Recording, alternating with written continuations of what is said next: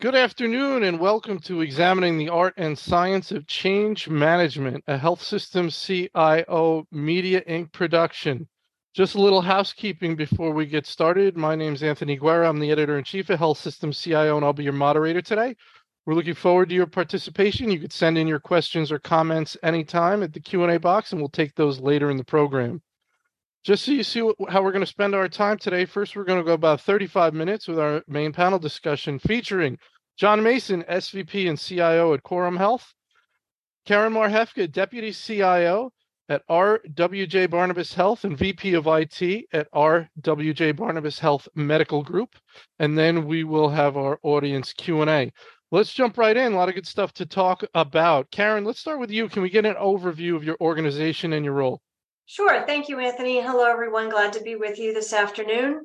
Uh, big acronym RWJBH stands for Robert Wood Johnson Barnabas Health. Uh, Health uh, RWJ Barnabas Health. Uh, we are the partner for the Rutgers Medical School. We're about 37,000 employees strong, 9,000 physicians, 1,000 residents and interns. We have 14 hospitals and over 400 uh, medical group practices. Uh, let's see, little little other interesting tidbit. Um, forty percent of all New Jersey clinicians work for RWJ Barnabas Health, and we are the largest academic health system in the state of New Jersey. Our payer mix is predominantly commercial. We're at 61% commercial, uh, 2% self pay, 37% government. Uh, in our medical group, which is a lot where my focus is, um, we see over about 2.5 million visits a year. And um, with a uh, little fun fact, and again, you'll hear me say this throughout uh, throughout our hour together. I'll focus on this aspect of our organization. Uh, with very few exceptions, um, those 400 plus practices do all their own scheduling and predominantly all their own administrative uh, access and revenue cycle activity. Essentially, we've got over 400 separate business offices. Talk about an opportunity for change management. um, uh, I'll I'll leave it there, but that's uh, that's our organization. Excellent, Karen. Thank you very much, John. Hey, Anthony. Uh, good afternoon, everybody. My name is John Mason. I'm the CIO for Quorum Health. Um, and Quorum Health is uh, 21 hospitals uh, uh, located across the United States, uh, primarily in rural and community uh, community-sized uh, cities. Um, so we we range everywhere from North Carolina all the way to the West Coast. So we span all four um, area code time zones. And uh, we primarily operate, as I say, in these rural communities. So um, very different than what Karen just mentioned, uh, much more an urban environment. I, I came from that in the past, but uh, but Quorum is focused on those rural communities where if you don't have the hospital, you might be driving anywhere to two to three hours to get to a hospital. So we we kind of hit that market um, that sits in that that zone between the the big urban markets. Um, we are primarily acute care. Uh, we don't do a lot of specialty work. We do, you know, clearly all the normal acute care things. Uh, and the practices in those communities is what we focus on. Uh, we are centralized out of Nashville, Tennessee. Brentwood actually is our uh, address. Um, and we provide centralized, in my role, centralized uh, IT services to all these hospitals. So um, we'll talk about it later. We went through a very large migration um, off of a transition service agreement uh, just about a year and a half ago. Um, the Quorum company was spun out uh, from CHS back in 2016, prior to my my arrival here. But uh, uh, as I say, primarily rural acute care, associated practices, and surgery centers to go with that. So that's our organization. Excellent, John. All right, Karen, let's start with you. Talk about the evolution of the CIO from simply ensuring system uptime and availability to fostering user satisfaction and delivering business value. So I am three years into my role here at RWJBH, and I brought uh, an element of of I'll call it non-utilitarian CIOism uh, into our ITNS organization. And we have uh, there's actually our structure is an executive uh, executive vice president corporate CIO who I report to, and uh, below below Rob there are two deputy CIOs of which I serve as one of them. And um, although the the the scattering of, of our vice presidents um, throughout our IT organization is a nice mix of application management, uh, network, um, you know, oversight, all the hardcore, you know, technical things. Um, my role in particular, although I focus a lot on on on the ambulatory side, my role has become much more of a. We've got really smart people overseeing a lot of the very very complex technical aspects of our organization. Um, but we need folks from uh, representation from ITNS that are so embedded into uh, the activities within our operational colleagues and counterparts that um, that I don't think about the network being up every day. I don't think about field services ticket uh, resolutions being under you know under our targets for uh, for SLAs and and are meeting our KPIs. I I I don't I look at them. I make sure that I'm apprised of them on a regular basis and again, I have extremely smart, we have extremely smart people who caretake that every day. I am able then to focus on that immersion into our oper- into our operational world. I walk that talk every single and walk that walk and do that talk every single day. Um, I sit on myself, my my boss um, at the at the at the corporate level, and my counterpart. Um, we sit in capital committees. We sit in the facilities committee. Uh, we sit on business development committees, um, places where you wouldn't normally see a CIO. Um, we are. That's how I spend my time. So um, I bring. I I essentially, and I said this to Anthony and John at the beginning as we were prepping for the call today.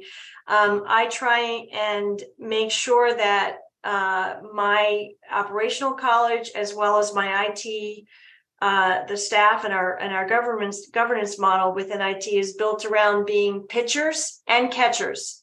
We have to receive the request for ICE for for IT components, but at the same time, we have to be aware of the reason for those requests uh, we have to keep uh, budget in mind. We have to keep uh, five years out, ten years out in mind as we're dealing with those requests. So we're we're catching and we're pitching every single day, twenty four seven. So my role, that CIO, is a bit different mm-hmm. than what it has been over the last uh, 20, 30 years back, and uh, I'm having a ball. Oh, very good, excellent, John. Yeah, I think uh, similar to Karen, I've I've seen a real shift, right? I, I think um, in the earlier days when technology was still a little less robust, um, you did spend a lot of time focusing on the technology, focusing on the uptime, focusing on what I would call fundamental the fundamental blocking and tackling. You know, are we are we answering the phone? Are we resolving problems quickly? Are we keeping the systems up? Um, and are we providing the things we've been asked to provide?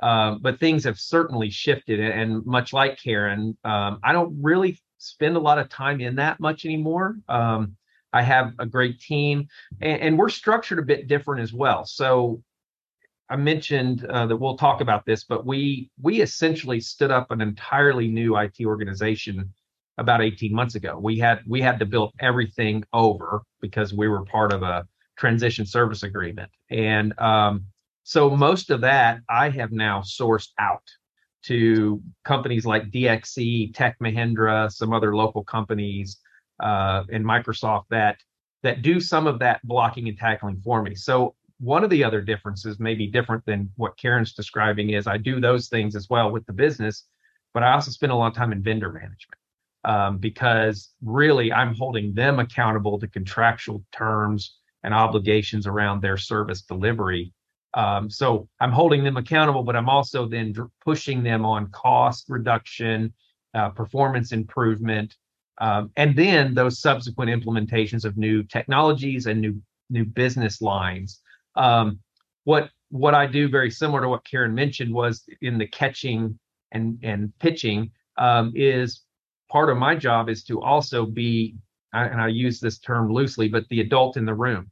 Um, I, I have to be able to look at the folks that are asking these questions and ask them the hard business questions as well about their return on investment, um, their ability to to get value out of what they want to implement, um, ensure that they've thought through if you're going to make that decision now, do you recognize the impact financially to the next thing that you want to do? So uh, the CIO role, CIO role has changed quite a bit. Um, interestingly, we had a new board member uh, join us this month. Um, we actually have board meeting today and tomorrow, and I met with him this morning, and um, I think his perception of CIOs are we're the techies, we're the propeller mm-hmm. heads. Um, and what I quickly got to was I've also been a hospital COO. I'm a I'm a business guy. I've got an MBA. I understand the business as well, and uh, I think most of the board now understands that, and and for him as well that um, we had a different level of value than we would have ten years ago, where we were just doing technology. Excellent, very good. All right, John, we're going to stick with you. Sure. Um, how can CIOs be agents of change and discuss the art and science of change management. You referenced a lot of the um, financial acumen you're bringing to the table, um, but about this change management process, what can you tell us about that?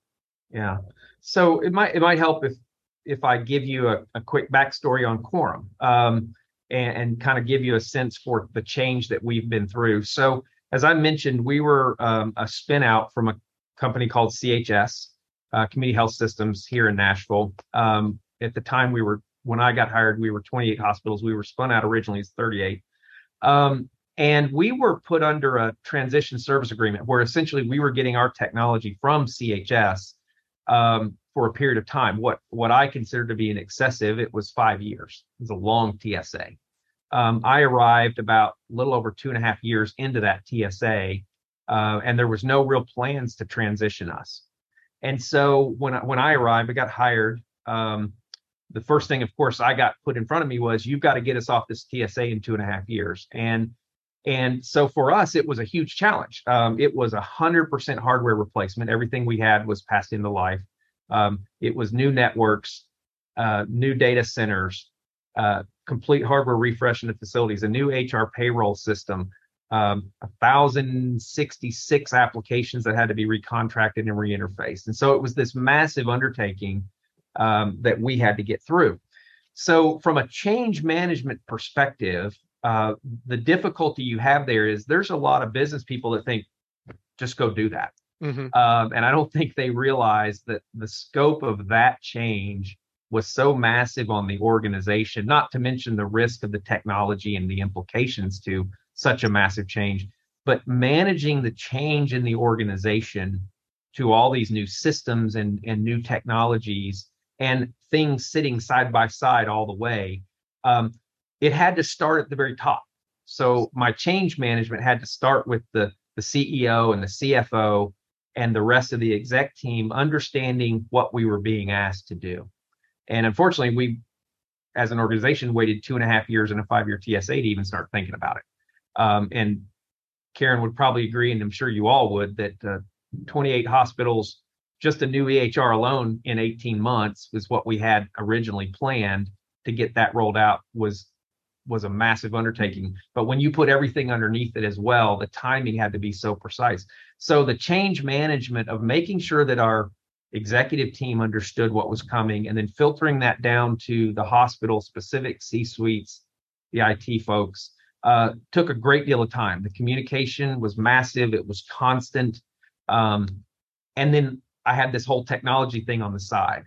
So, so change management is critical because if I didn't get them on board and get them to understand what was coming and start thinking through the implications of the change with me, um, we were sure to not get through this project. Um, and it it it paid itself out later because uh, in the middle of that we went through a, a financial restructure, COVID uh, as well, and so we ended up only with nine months to do all that. Uh, we didn't order our first hardware until July of 20, and we had a hard dead date of April 27th of 2021, and the circuits were cut. Um, But had we not done all the change management ahead of time and got the sense of urgency in the organization, I don't think we would have made it. So we did all of that in nine months. Impressive, John. Karen, what are, what are your thoughts? Okay, uh, so one thing I didn't mention in my uh, introduction of who RWJBH is is that uh, we are all 14, well, 11 hospitals and uh, all those practices over plus 400 practices that I mentioned. We are right smack in the middle of uh, transitioning to Epic. And it's, we've divided, because it's so massive, it's a five year project of which we're pretty much right in the middle of. We've segregated the go lives into waves of which there are of which there are six, and we are uh, at number approaching number wave number four. So everything's going very well. Technically, uh, you know, making sure, you know, we're we're placing all the devices and we're connecting everything up and we're making sure obviously Epic is built correctly, we're standard build and training is going well and all of that. But i have consistently myself and and and, and my colleagues have consistently uh, worked with our operational counterparts by um, by keeping the message strong it's not about the technology it's about the workflow. The day to day the workflow is going to be the most drastic change that our customers are going to feel providers staff members um, every everyone um, that they're going to feel. And it it the you know the, the the technical components of this is not i don't want to call it easy i don't want to belittle that but it's much easier than than you know than the human aspect of of change and some of the responses to that is, well, that's okay. We're going to have at the elbow support for six months, right? no, um, that's not right. A lot of this you're going to have to take, you know, once we get you started, you're just going to have to internalize a, a lot of this stuff and, and, um, and, and, and use what help is provided. But eventually you're going to have to be the accepting body of this change and, and make, and make it work. And a lot of that, now that we're two and a half years in, a lot of that, what's happening is exactly what I expected to have happen. IT, you didn't prepare us well enough, um, you know, for for for what for what is going on here. So, um, eh, you you just got to pivot. You, you got to keep the message strong, and you just have to sort of pivot around some of those challenges. Um, every single one of our waves has been 100% successful, and every time uh, we go through we go through another go live wave, there's a, there's a sense of wow, that one went a lot smoother than the one before, and not just from an IT perspective, but from our customer base where they know that we really have our act together because we've been consistent and standard with how we've with how we've rolled uh, with how with how we've rolled this out. So I'll, I'll finish up by, by providing an even more uh, focused example of, of how we're handling that change. On the medical group side, we were able to, in the past, we would get a call from business development, uh, our business development colleagues who say, We just acquired a practice, seven to 12 providers. We need to get them up on, you know, our one of our legacy systems uh, by next Tuesday. and actually, we were able to do that. Um, there wasn't a big machine, epic machine, so to speak, behind that. It was taking care of a specific group of providers on a specific platform where we already had a lot of things built and we didn't need specific hardware because we were all over the place. We could do that now and it took them a long time to get there they're they're now what they're very um, they were very good students listening to us and getting used to the fact that uh, a, a newly acquired practice don't sign that contract until we've had a long discussion about when we are going to be able to put that practice on epic.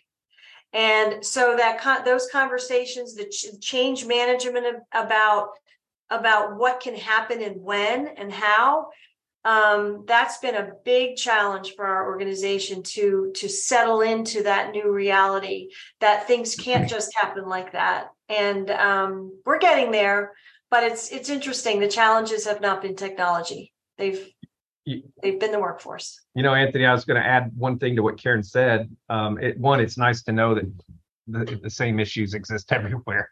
Uh, but uh, you know, yeah, that's right. You talk about the art and the science, right? The the art is the ability for the CIO to have the difficult conversation in a way that people can receive it, all of that, and and the organ help the organization do the same. The science comes into the stuff Karen's mentioning, which is in our case, and I'm sure hers as well, is the, the I have a I have a full time communication team. That's their job. All the changes to the systems, all the educational material, all those things, and all through that cycle of you, know the old the old adage people have to hear things about seven different times before they really embrace it. And so what are the different avenues and ways that you can get the message out? Ours are very standardized. People know exactly when they get an email from us is this an update? Is this a security alert? What is it? It's all standardized templated and and that's the science of change management that karen just mentions that you have to go through especially with something like that she's going through right now. Very interesting. So Uh, karen just real quick i mean that's a huge shift to me in the power dynamics of a health system. The fact that you now from what you expressed you now have IT being in a position of saying don't sign the contract to acquire that physician practice until we give you the green light.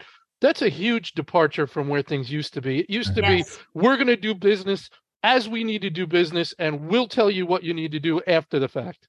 Exactly i um i i my my platform for that discussion uh, started like this I do not want to be the person who has to say no.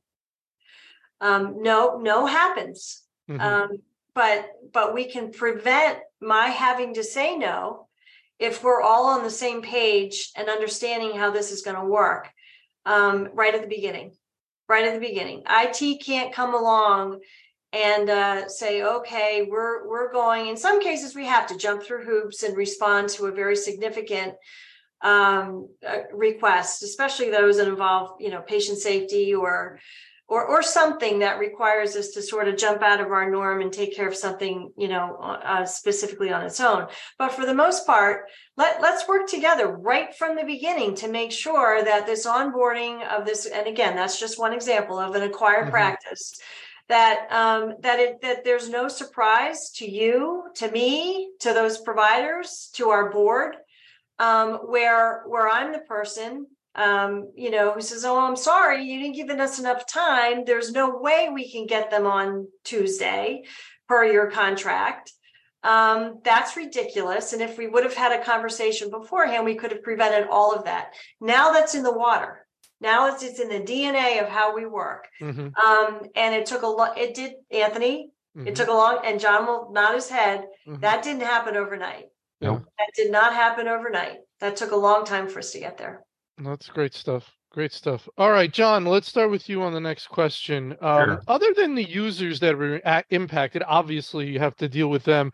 Who, and it may depend on the specific software, who are the key individuals that CIOs can work with to make sure this change goes through?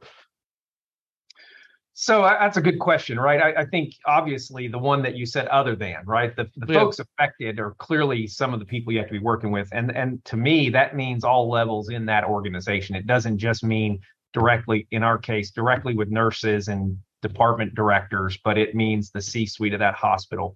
Um, I think the other side of that is really the the the partners that we have as well the the vendors or the partners. And that goes a little bit to rob's question here which is how can we better support you? Mm-hmm. um, it's really critical that that our vendor partners don't get ahead of um, our deployment and our plans right? And, and what you find very very often is a vendor once they are in the door they get excited and they want to push or they want to deploy new things or they want to start selling outside what was originally in scope. And so I think uh, one of the things that we did very tightly with um, with our partners when we did these deployments is they sat here with us.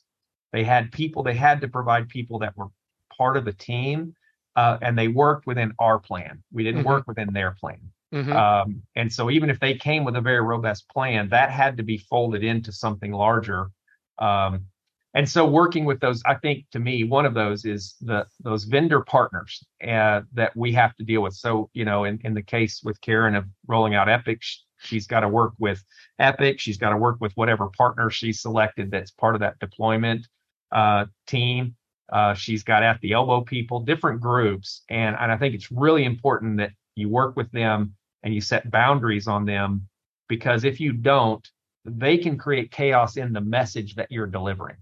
Uh, they add a new feature that they didn't tell you about. You know, we don't allow upgrades. We have a very strong uh, change advisory board, a CAB, and a, a architectural review. We have a lot of different uh, levels you have to go through before you can deploy things. But that's to me very important um, from an, from another group. It's the external partners. Very good, Karen.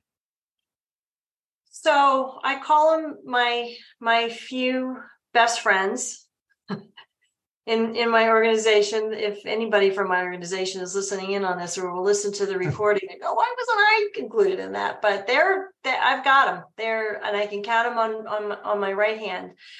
Uh, the first one is uh, is not the corporate CFO, but the CFO who takes care of everything on the ambulatory side. Um, she and I, I, I made sure that she know who I who I was, um, that I knew who she was and that we were on the same page, uh, given capital expenditure and just things that are just, you know, where's where are they being categorized from a budget perspective? Because given the size of our pro- of our Epic implementation, we have a huge budget for that, which opens itself up to well, there's plenty of money in there. Let's just use that cap. Yeah, let's just use that and we had to make sure that we protected that space. And and i know that it's not so much change management as it is dollar management budget management but it also helps me um, i'm able to use that that um, the guidelines that are that are built into into just you know expense management into uh, parlaying that into helping me with my change management techniques if you will. You can read between the lines on that one but um, but she has helped me do that in a in a big way. My other my other the other ones are are folks that are embedded in our clinical processes and our business administration processes. They are, and this is this is a tired term, so to speak, but um, they're on the front lines, and they these are folks that I've sort of uh, I've been in meetings with. They've they've been at the table, but but silently, or else they felt that their role wasn't grandiose enough to speak. um, but you kind of get the sense that they know everything. Mm-hmm. And you can you can you can seek them out, um, and then it's up to you on how you use them. Um, befriend them, let them know that you trust them and their opinion and their stories and so a couple of times a month, I reach out and I said, okay, what's happening? What are you hearing? What are you what are you experiencing? What's the vibe? And I get more out of that um, than probably um, anything anything that I do that lets me know um, how the change is going. Things that we can sort of pivot, different different a different maybe a different philosophy in how we're viewing certain things or things that we just didn't even think about. So um, i keep best friends with my with my my my money partner and then i got four of them out there that i check in with on a regular basis who truly let me know what's happening on the front lines. Excellent excellent advice. Um a, a story we love stories. Everyone says tell a story when you're talking. So John, uh, pressure packed uh, two and a half years. Uh, I know you may have a different story, man, but I'm just going to make a suggestion, then you can tell whatever story you want. Sure. Do you want to tell a story? I assume there was a worst moment of this whole thing, this whole transition, a lowest point when you were like, man, this is not, this is a problem. does that come to mind, that moment? Well, yeah, I, I, it really does. I, you know, I'm thinking through this whole process that we went through. And as I told you, we were less than two and a half years, and it took us about a year of planning. I had to get all the con everything in place, right? I mean, I had to go through these massive contracts, get everything ready to go, get it architected the way we wanted it. And I can remember this. Um, it was probably the week before Christmas 2019. And the CFO about five o'clock in the afternoon, walked in my office and sat down and he sighed. And he said, um, I need you not to spend capital for the next five months. Of course, uh, we were having some, there's a longer story with the financial restructure we had to go through. Um, and, and, you can imagine what, um, what I thought, right? I had 18 months. It was all mapped out. I had all this work to do and it, it, it was a risk regardless. And I, and I can remember just looking at him and saying, I don't think I can do this. I, I don't think I can get it done on time and we're going to have to ask for an extension on this TSA, which was not going to happen. Um, and and I think for me that was the moment when I had to really get them to understand that, um, especially a CFO, right? When my CFO is telling me I don't need you to spend money, um, that for me to pull this off, I'm going to have to spend more when I can spend now because now I've got to you got to throw more at it to get it done. Uh, and I think for me that was a challenge because now I'm changing the budget, right? Mm-hmm. And and in his mind, it's well, it's a delay, but you got to keep the same amount of money, and it just wasn't possible um, to to get that done. And so it became a, a conversation of risk for the organization, right? What are what are we willing to risk? And and ultimately, I think what I convinced them was we're not willing to risk having all of our IT systems go away because we're not ready. Mm-hmm. And and I think for me that was a huge moment uh, it stuck with me because now I had to reconvince this organization because of those decisions, it's going to cost us more. Mm-hmm. And, and I think for me, that was just a difficult set of conversations. So that's a great lesson for other IT executives out there on the line that if you were being asked to do something that essentially is, you could say, impossible or um, creates a different set of risks that they they may not be realizing. Like, right. okay, you want me to do this thing? It's not for free, so to speak. Right. You're you're moving risk from A to B, mm-hmm. um, and, and so it's a communication story lesson. It's a lesson right. of you properly communicating the situation, not having a panic attack, not screaming and yelling, but just saying, "Here, here's what you're signing here's up what for." This means That's right. That's right. Here, this is what it means, and and I can do it you know one of three ways. You, you have to be pretty quick on your feet. And mm-hmm. and it didn't you know it then took more meetings. Of course now i have to go to vendors and delay their movements and delay orders and all kinds of things as well. But yes it, it really is making sure that when people make decisions they've really thought through the implications of that decision.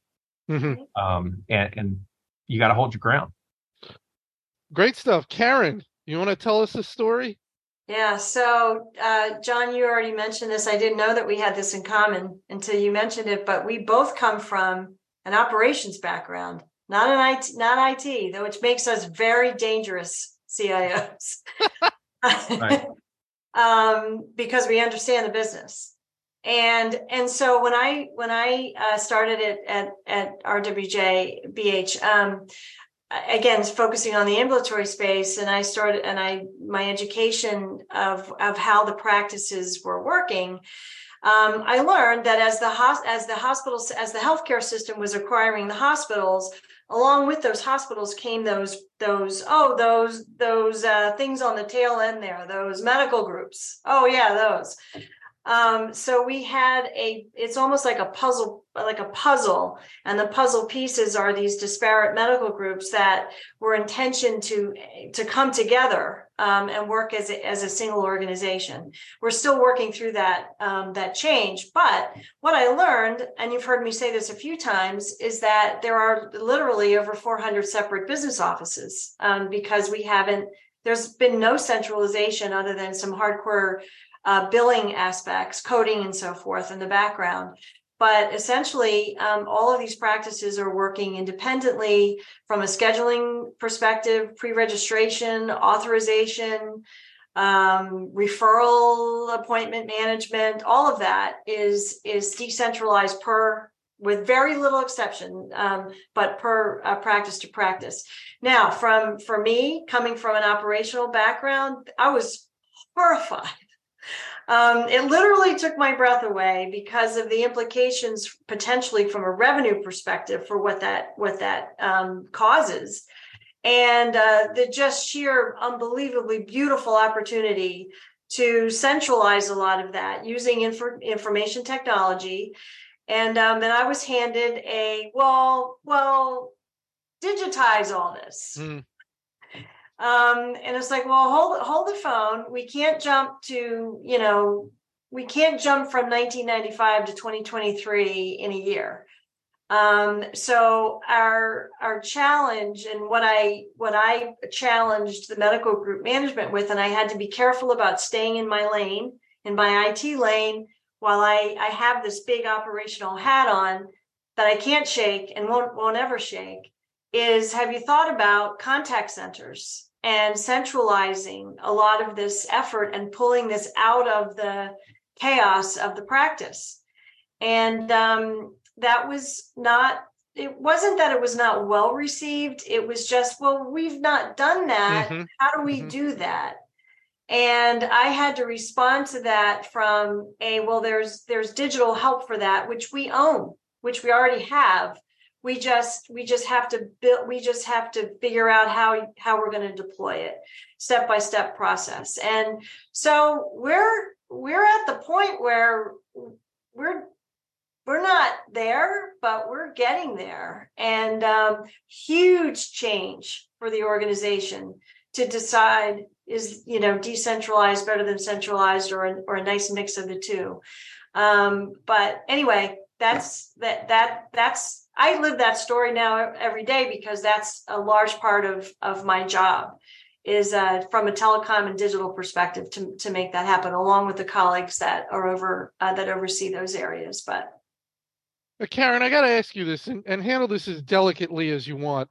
Um, in, in my personal life, in my personal experience, I'm I can't think of a constituency that might be less interested in change than medical, small to medium medical practices.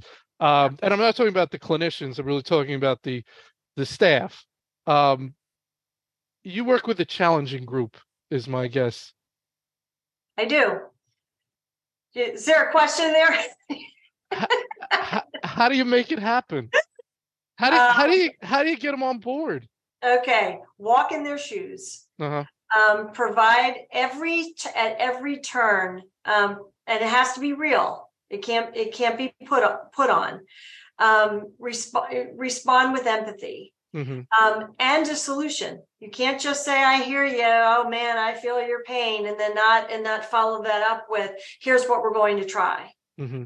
Um, and here's what we're going to try. Not here's what we're going to do um, let it let the let the try be they have to have a voice mm-hmm. um, and give them examples always always always and all those over 400 practices there there's more than this but there are 20 of them who are doing spectacularly well mm-hmm. and so learn from the best learn from the one the most challenged um, somewhere in between are the folks that we're talking about who are so hungry for i'm drowning i'm drowning i'm drowning help help help help help. Um, and so site visits within your own organization uh, walk in their shoes type type um, uh, you know models of you know how do we figure mm-hmm. out that workflow? All of that we do every day. And i think sometimes it, it may not cure the illness, but it sure does make them feel better. Yeah, and, and that goes long, a long way. Yeah, as long as as long as you're providing that understanding, then um, then then you know at least at least at least the tone it is better. Yeah, I always I always use this phrase. I'm not doing this to you. I'm doing this with you. And right. and you know I know sometimes it feels like, especially when it's technology, we're just foisting something on you that you don't want or we don't like change we're so busy.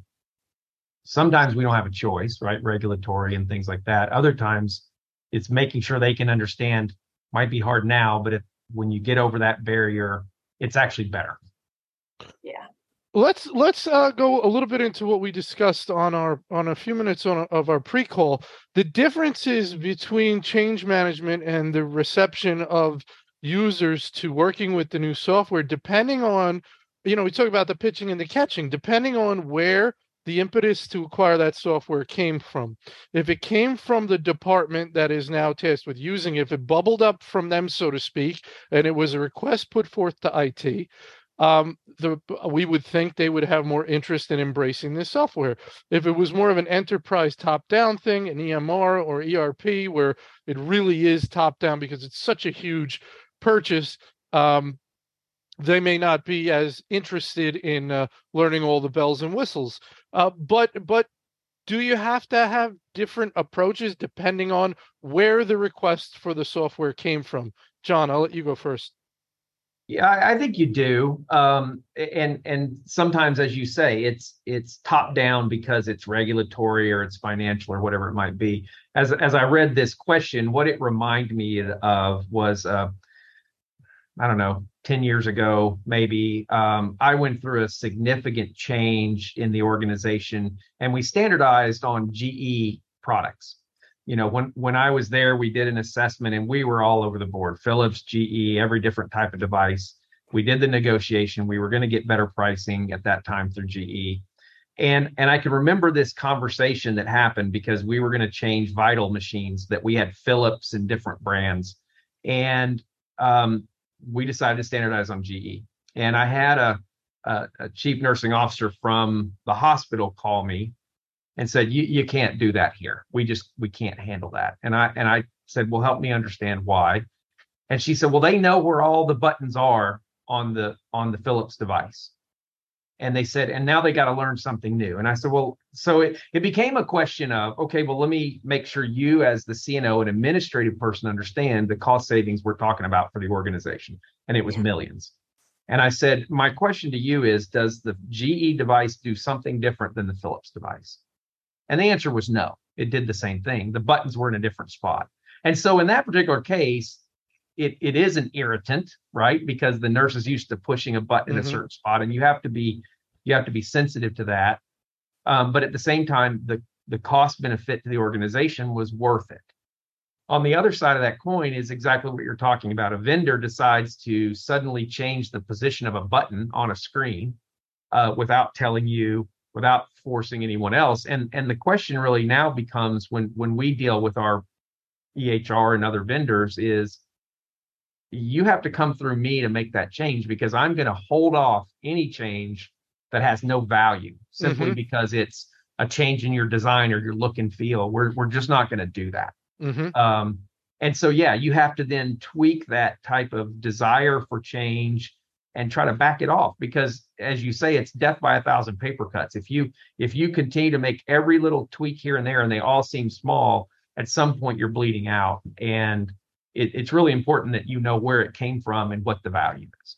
So, so John, just let's get into that a little bit more and technically how that would work. You have, as I mentioned in, in that question that was on the screen, you have different size vendors. Um, a smaller vendor may have a dialogue with you about what right. they're looking to do, especially if you're one of their biggest customers. A large vendor like an Epic, they're not going to be checking with you to see what they should do on the latest release. They've got user groups and formal stuff and all that, but they're not asking you. But you're saying that you've worked it out with your vendors where I want to know you want to put out an upgrade. I want to know exactly what's in that update and I want to decide if this is an update or an upgrade we're going to take.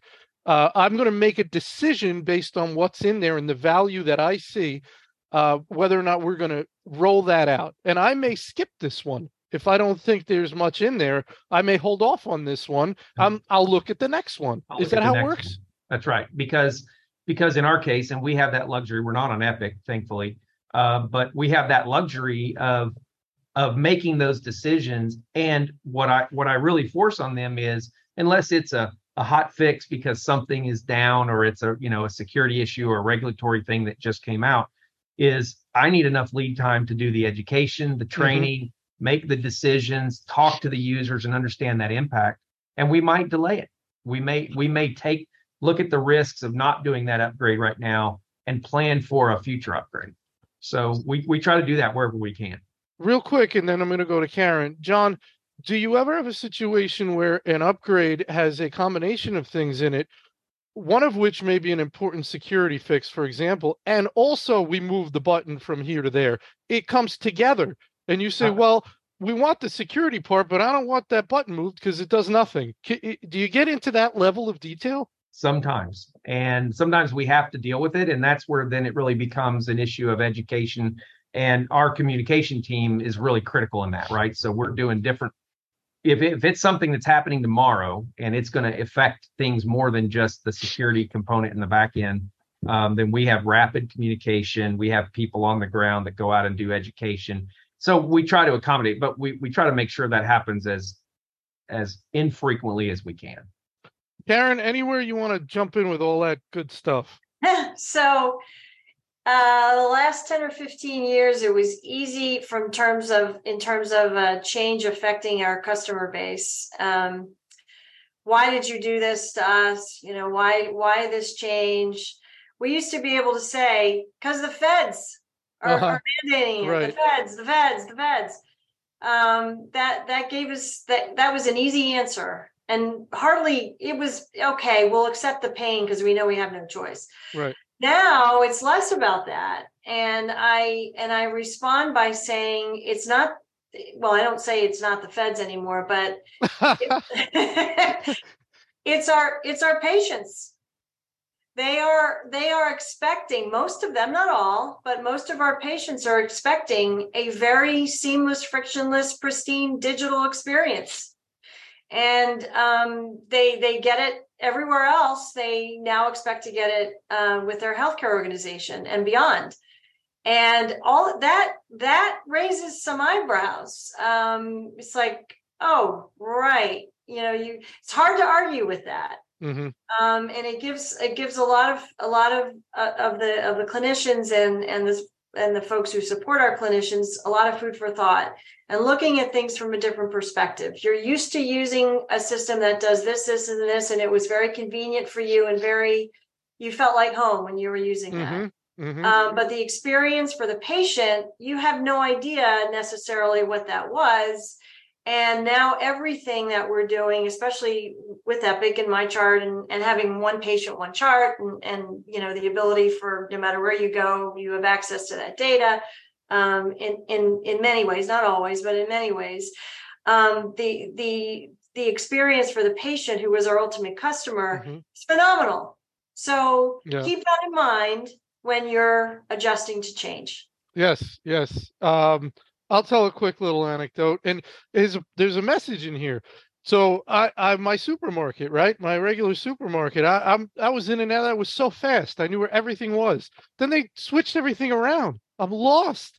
And I'm thinking, you know what? As we're talking today, if there was a sign up at the front that says, "Here's why we did this," I would have I would be much happier. Oh, there was some logic behind this. Not just now I can't find the peanut butter. Anyway, you Please pardon our dust, right? Please we're... pardon. Yeah. It's just uh it's frustrating. All right, so what we're gonna do is we're gonna launch a quick little poll. We're gonna have fun with this. Um, so you should be able to see the poll on your screen. Um, business leaders, again, this is my theory here. Business leaders bear um, not all, but the lion's share of responsibility for the change manage of management of their users, even when it comes to IT projects. So at IT projects being rolled out, forget about who requested it, whether it came top down or bottom up. I'll give IT maybe 30%. I'm, I'm not, we're not going to let IT off the hook. They've got a responsibility here, but I'm saying the business leaders bear the responsibility of making sure their people are using that software. So let's answer that question and then we will take a look at the results in a few minutes. Um, ask a co-panelist. I want to I want to get to that. John, do you have a question for Karen? I'd love to hear this. Yeah, that's great. I, I do. Hey, Karen. Um, so I guess my question for you is if there was one thing you didn't wish you had to do in your job, what would it be?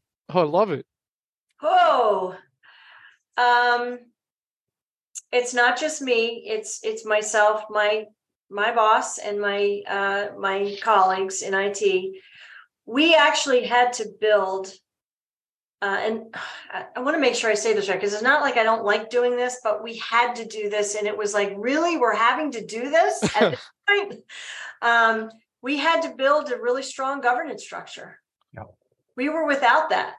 We thought we had it, um, but we actually did not because decisions were being made willy-nilly Mhm. outside the you know outside what could be a good a good um, conversation or structure for approval denial that sort of thing but we had to completely build we had to work to build a governance structure and you know that's very hard to do and then you have to sell it Mm.